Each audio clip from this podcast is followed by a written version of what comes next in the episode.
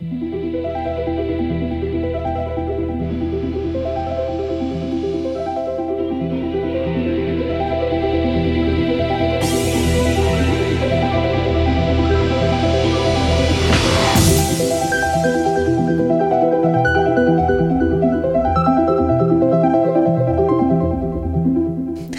эфире передача «Ноев ковчег». Автор ведущая Лидия Чера, оператор Валдис Райтумс.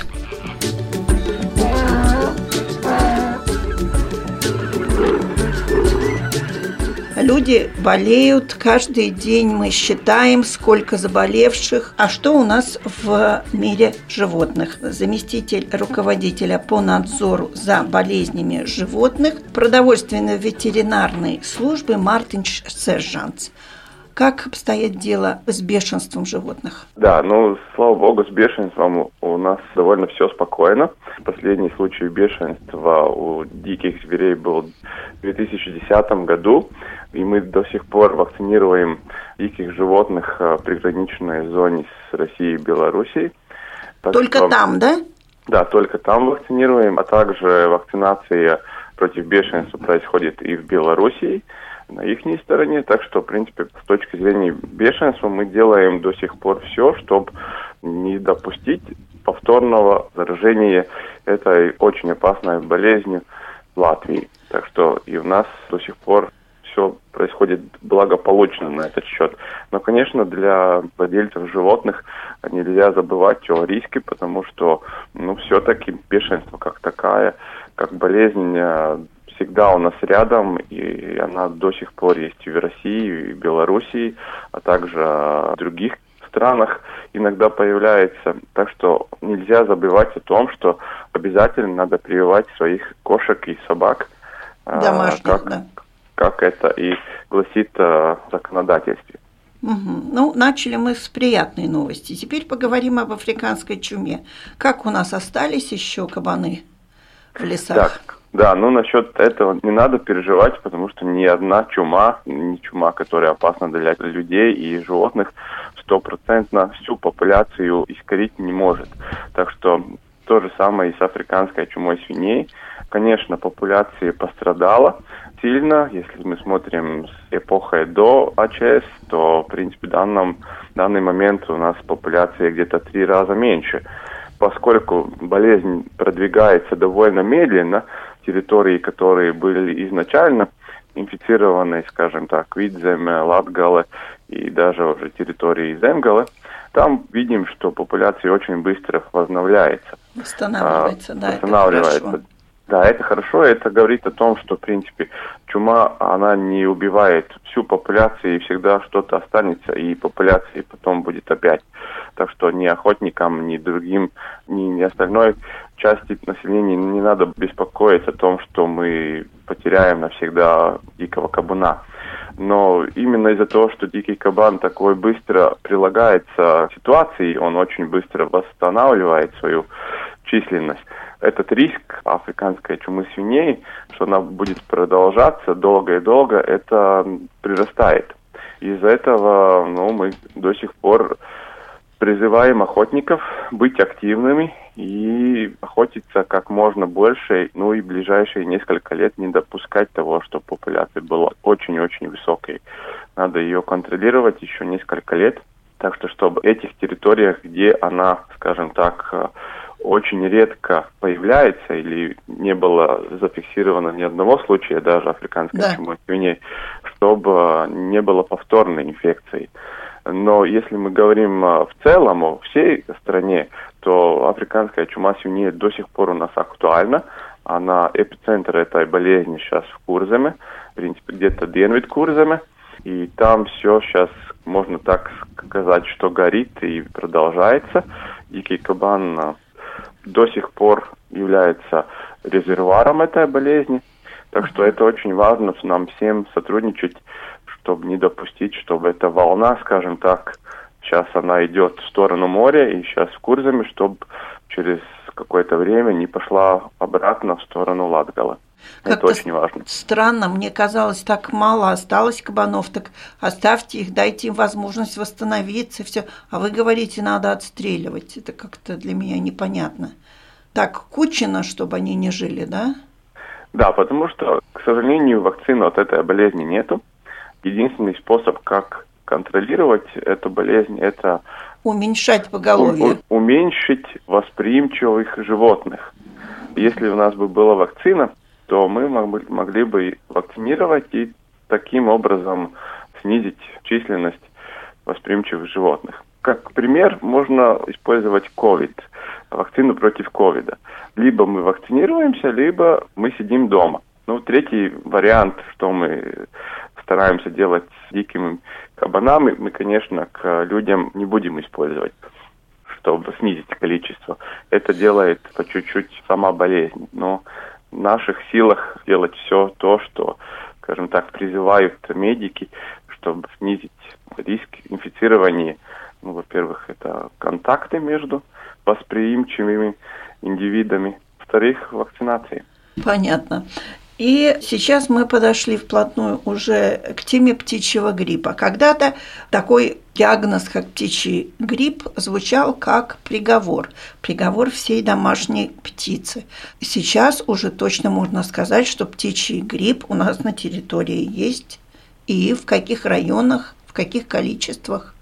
Да, ну если начать, то действительно в этом году первый раз вообще во всей истории птичий грипп первый раз зафиксирован в Латвии. Это было в начале февраля у лебедей. Лебеди были зафиксированы случаи птичьего гриппа.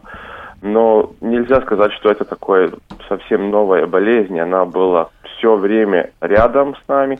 Ближайший случай это был в Литве в предыдущих годах. Но в Центральной Европе случаи птичьего гриппа появлялись очень, очень часто.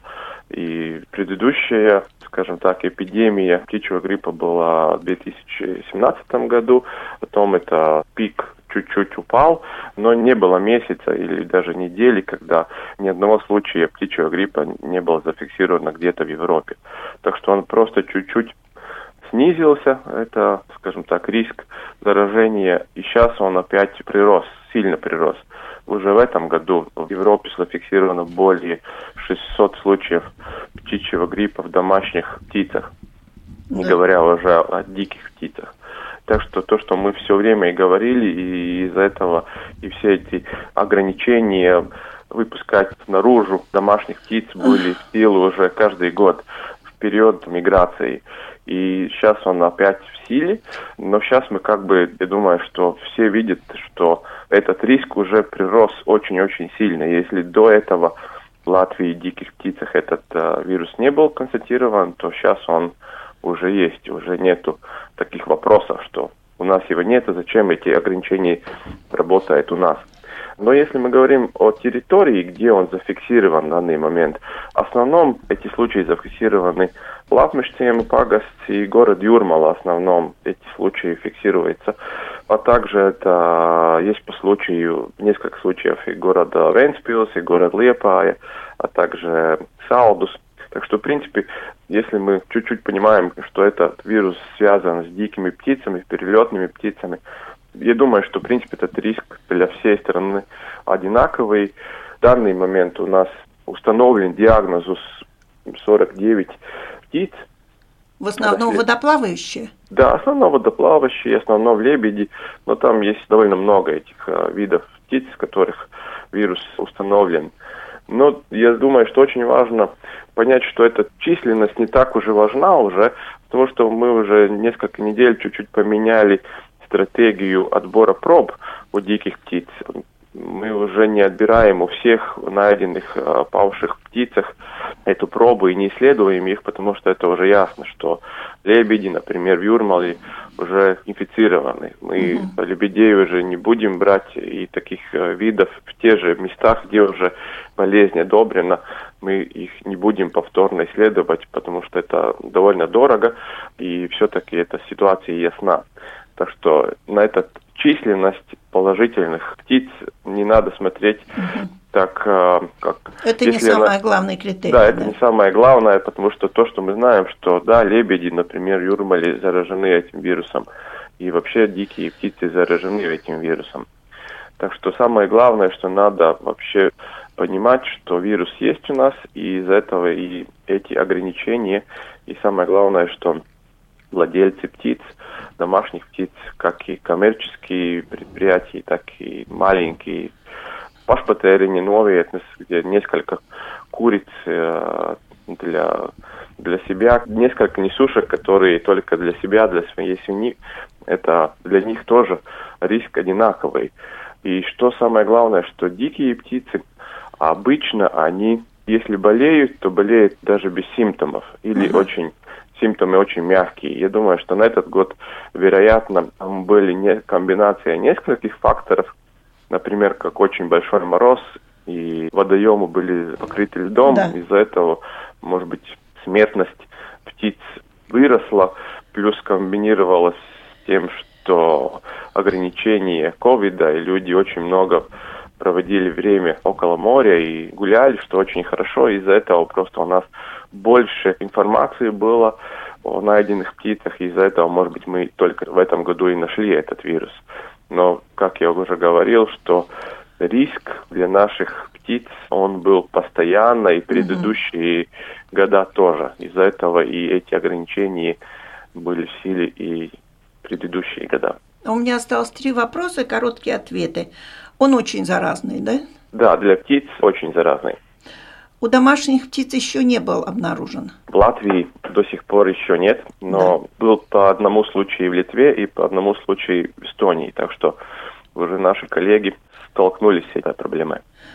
Он опасен для людей? Конкретный штамм H5N8, он э, не опасен для людей, но все-таки птичий грипп, э, он зоонозис, и вообще дикие птицы переносят тоже другие болезни, другие зоонозисы, например, как салмонеллез, которые опасны для людей. Так что я думаю, что надо всегда понимать, что дикие животные, в том числе и птицы, могут быть опасны для людей. Ну, конечно, не надо быть параноичными и не надо бояться своей тени, но все-таки, когда мы гуляем и видим где-то дикую птицу, не надо с ней дружить, и это все-таки не мультфильмы. Да, не надо переходить на близкие контакты. Спасибо. Да. У нашего Пожалуйста. микрофона по телефону был заместитель руководителя отдела по надзору за болезнями животных ветеринарно-продовольственной службы Мартинч Сержанс.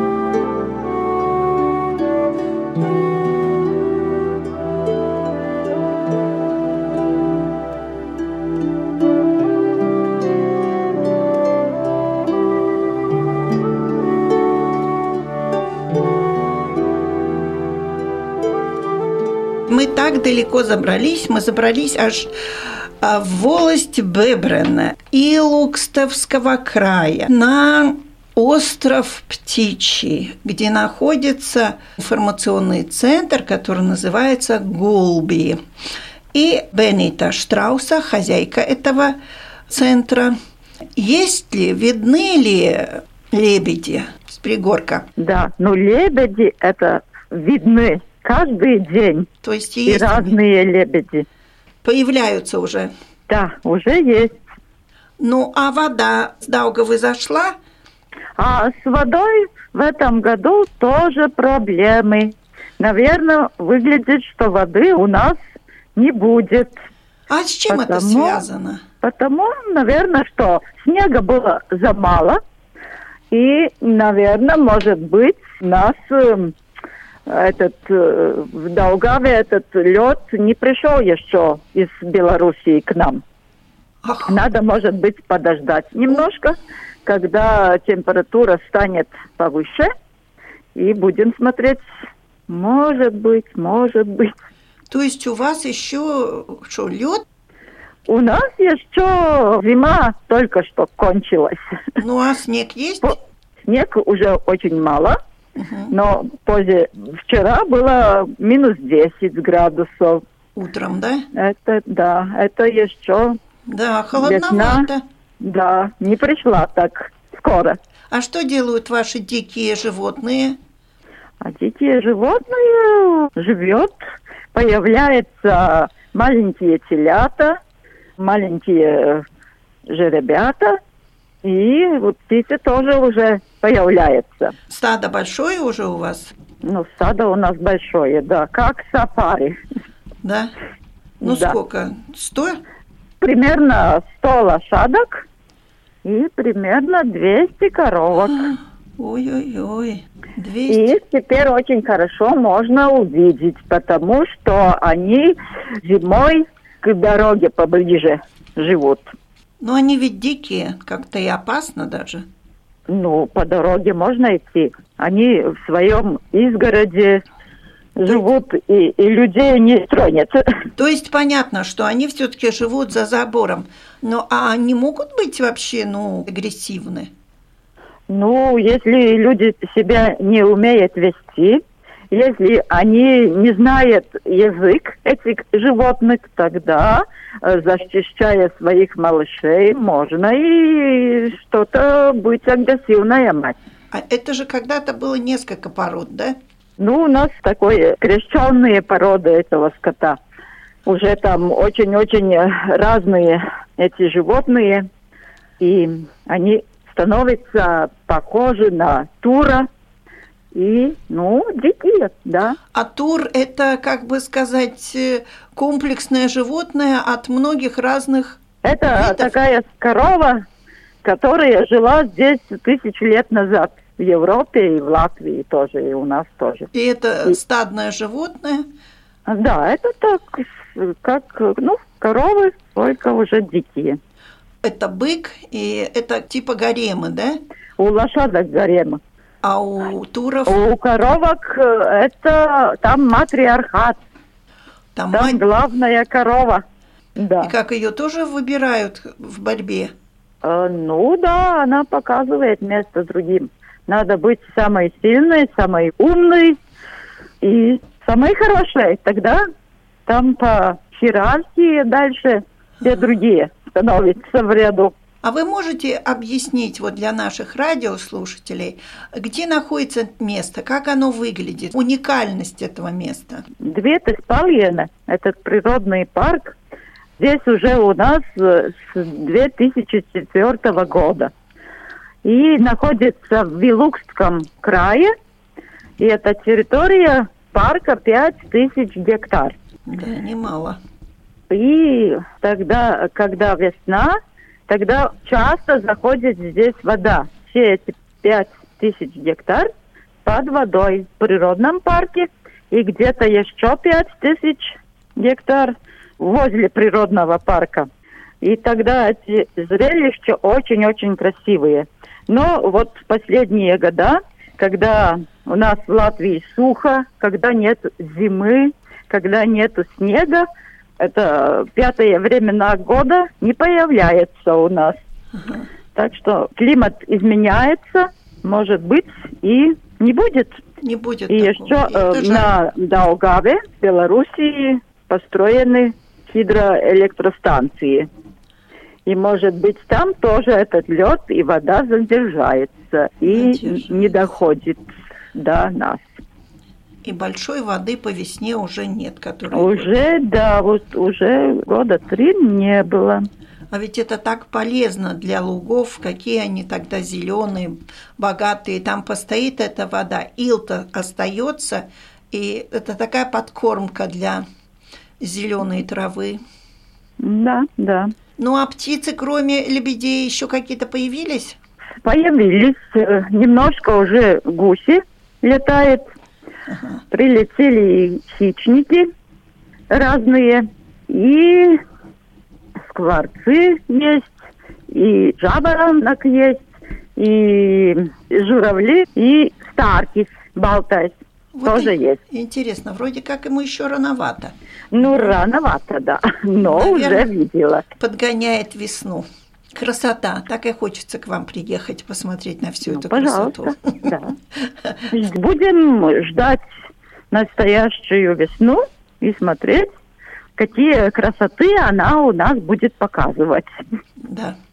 Я прощаюсь. Спасибо большое за слова радушной хозяйки дома Гулби, волости Бебрене, Илкского края, Бенетей Штрауса. И желаю вам еще встречать весну сегодня. До свидания.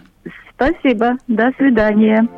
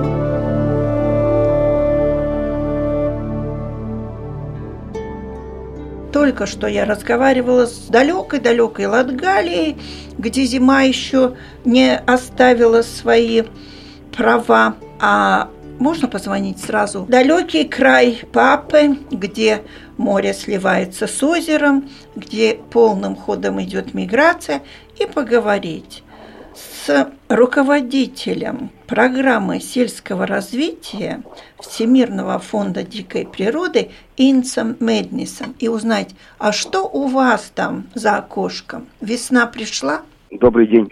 Да, у нас весна уже, скажем так, что э, с конца февраля уже весна чувствуется, и первые миграционные птицы, там гуси, журавли уже появились в конце февраля, и сейчас можно говорить, что идет пик миграции гуся, потому что ну, каждый день тысячами, тысячами гусей идут с юга на север. Днем можно их увидеть по полям, там, по озеру, они отдыхают, э, кормятся. И когда погода хорошая, они продолжают свой путь на север. Так что у нас уже, да, весна в полном разгаре. А можно в нескольких словах рассказать об этом месте? Что собой представляет Папе? Природный парк Папе – это такая природоохраняемая территория, которая находится, ну, скажем так, на самой южно-западной части Латвии, у которой граничится Литвой. Территория небольшая, но в сравнении с э, другими, может быть, национальным парком, природным парком, вместе в целом взято это 10 тысяч гектаров. Но у нас в парке очень много разных экосистем, которые, природных экосистем, которые сконцентрированы в одном месте. У нас есть лагуна и озеро Папе, которое Да. находится очень близко к Балтийскому морю. У нас есть болото Нидас, которое самое-самое ближайшее болото, высокое болото, которое находится у Балтийского моря, там местами 50-60 метров от э, Балтийского моря. И есть у нас лесные дюны высокие, 30-40 метров, которые заросли со соснами. Есть у нас поля вокруг озера, луга, которые затопляются, они как бы, как бы такие... Пойменные. Да, пойменные луга. И это все вместе формирует этот парк, который, в принципе, очень интересный из этих природных экосистем. И мы уже там как фонд работаем с 99 года, с прошлого века уже, можно сказать, что и стараемся сохранить и восстановить те природные богатства, которые нуждаются в менеджменте. Ну, как бы в сохранении с помощью и диких коров, и диких лошадей, И тоже мы каждый год пишем проекты, там стараемся какое-то финансирование получить от государства, чтобы мы могли там вырубить кустарник, восстановить луга, и чтобы было, ну, хорошо для птиц, насекомых, цветов и так далее. В этом месте, около озера Папес, по-моему, впервые в Латвии выпустили польского коника. И тоже, да. я не знаю, какой-то или 2000 или 99 99 99 18 июля мы выпустили первых 18 коников, и с этого времени, ну, как бы, мы на этом месте работаем. Сколько вот было больше. коников? Тогда? 18. А сейчас? Сейчас у нас около 80. Но вы, наверное, тоже меняетесь, да, или отдаете куда-то? Да, у нас принцип такой, что мы как бы этим животным разрешаем жить в этом месте и делать то, что они в природе делают. Они седают траву, восстанавливают поля, седает кустарник зимой. И, в принципе, у нас сейчас пастбище вместе целом взято 426 гектаров, где живут эти животные – и они сами самостоятельные, они сами по себе живут, кормятся, и мы как бы просто наблюдаем за ними, смотрим, чтобы все да. у них там было хорошо. Даже этой зимой не надо было подкармливать? Ну, в эту зиму и прошлую зиму было так хорошо, что не надо было нам подкармливать. Мы стараемся их, если возможно, не кормить, если там э, очень большие наводнения или там очень большой мороз, тогда мы ну, немножко подкармливаем. А так они сами очень хорошо перезимывают, потому что они на лето, осенью накапливают жир, и меняют шубу зимнюю, и они очень хорошо перезимуют. У них помощь с людей нужна очень маленькая. Да, они но, в принципе, должны... мы были, да, мы были первыми, и потом мы уже не каждый год, но когда есть возможность, мы тоже меняемся животными, э, и, в принципе, наши коники живут сейчас в Темере, наши коники живут у Лепольского озера, в биосферном резервате, так что, в принципе, ну, мы стараемся эти свои идеи там немножко тоже ну, поделиться, поделиться, да, поделиться, опытом. потому что это самый как бы самый самый натуральный вид, как можно сохранить поля, территории, где нужно быть животным, чтобы они сели траву, кустарник, чтобы был открытый ландшафт. Других диких животных не захотели запустить? Ну, в принципе, мы, мы когда-то хотели запустить э, зубров, ну, других нету, нет. Мы только, только работаем с этими дикими коровами, дикими лошадьми, кониками, потому что исторически они жили на латвийской территории. И, в принципе, мы как бы хотели немножко смешать историю и трудоохраной. И так что, ну, люди поняли, что и лошади, и коровы, они изначально были дикими, и от их жизни зависело очень много других животных, потому что они формировали открытый ландшафт, луга, где жили все луговые птицы, растения и так далее. Вы много рассказали об этом месте. Вы забыли сказать, что это основной миграционный путь птиц. Да. Вот мы сказали с вами, да, это основной миграционный путь. А представить это, в принципе, нормальному человеку даже невозможно. Когда идет полная миграция, что это за, ну, я не знаю, это потрясающее вообще зрелище. Но как вы думаете, стоит ли людям туда ехать, чтобы посмотреть? Ну, в принципе, если есть интерес немножко по-другому посмотреть на природу, вместе взято, где можно увидеть этих лошадей и коров, и еще сейчас вот как я сказал, идет самый, ну, как бы, пик миграции водоплавающих птиц. Гуси, утки, ну, они концентрируются. Но самое лучшее время, когда немножко похуже погода, ну, как бы всегда, тогда эта миграция как бы идет, ну, интенсивнее, потому что иногда, вот вчера было большой ветер, и гуси шли очень низко, uh-huh и очень много. А если погода хорошая, например, там солнце и так далее, тогда птицы идут немножко выше, потому что у них не надо бороться с ветром и так далее. Это интересно. Самое большое движение идет по утрам и по вечерам. Потому да. что птицы ищут место, где переночевать, подкормиться и отдыхать. А днем, ну, как все по, по небу идет, все, все движение. Ну да, они да. пытаются все дольше, потому что гуси-то у нас транзитом идут, они же не наши, не местные, скажем так. Да, и в принципе у нас местный гусь уже прилетает очень рано, как я сказал, в конце февраля, даже тогда еще лед был, и еще немножко снега у нас в этом году был, и он уже по парам в озере, и скоро начнет ездиться, потому что в прошлом году зимы не было такой, леда не было, и, скажем так, было немножко теплее зима, и в принципе уже 1 апреля у нас уже были выводки уже серых гусей, которые местные. Ух ты, ух ты. Так что очень рано они начинают гнездиться. А, например, вот только что в Латгалии сказали, что там аист прилетел. Мне казалось, аисты они... Аист у нас тоже есть, аист есть, да. Но ведь Я они поздние есть. птицы, вот что удивительно. Но они прилетают в апреле, в принципе, да. Да Но- сейчас же еще не апрель, но они Ну уже... да, в принципе, они, как э, с потеплением климата, немножко поменялось тоже поведение птиц, потому что многие птицы, которые раньше зимовали в Африке, там, э, Азии, они сейчас зимуют в Европе, потому что в Европе больше зимы нету, и они остаются там. И, в принципе, они, если там потеплеет, Да. погода становится теплее, они уже, уже начинают мигрировать на место гнездования, потому что так сейчас идет это такое, такое измена. Климата. Да. Да, И, в принципе, журавли у нас уже по парам есть, жаворонки прилетели, ну, как те, которые ну, более популярные птицы.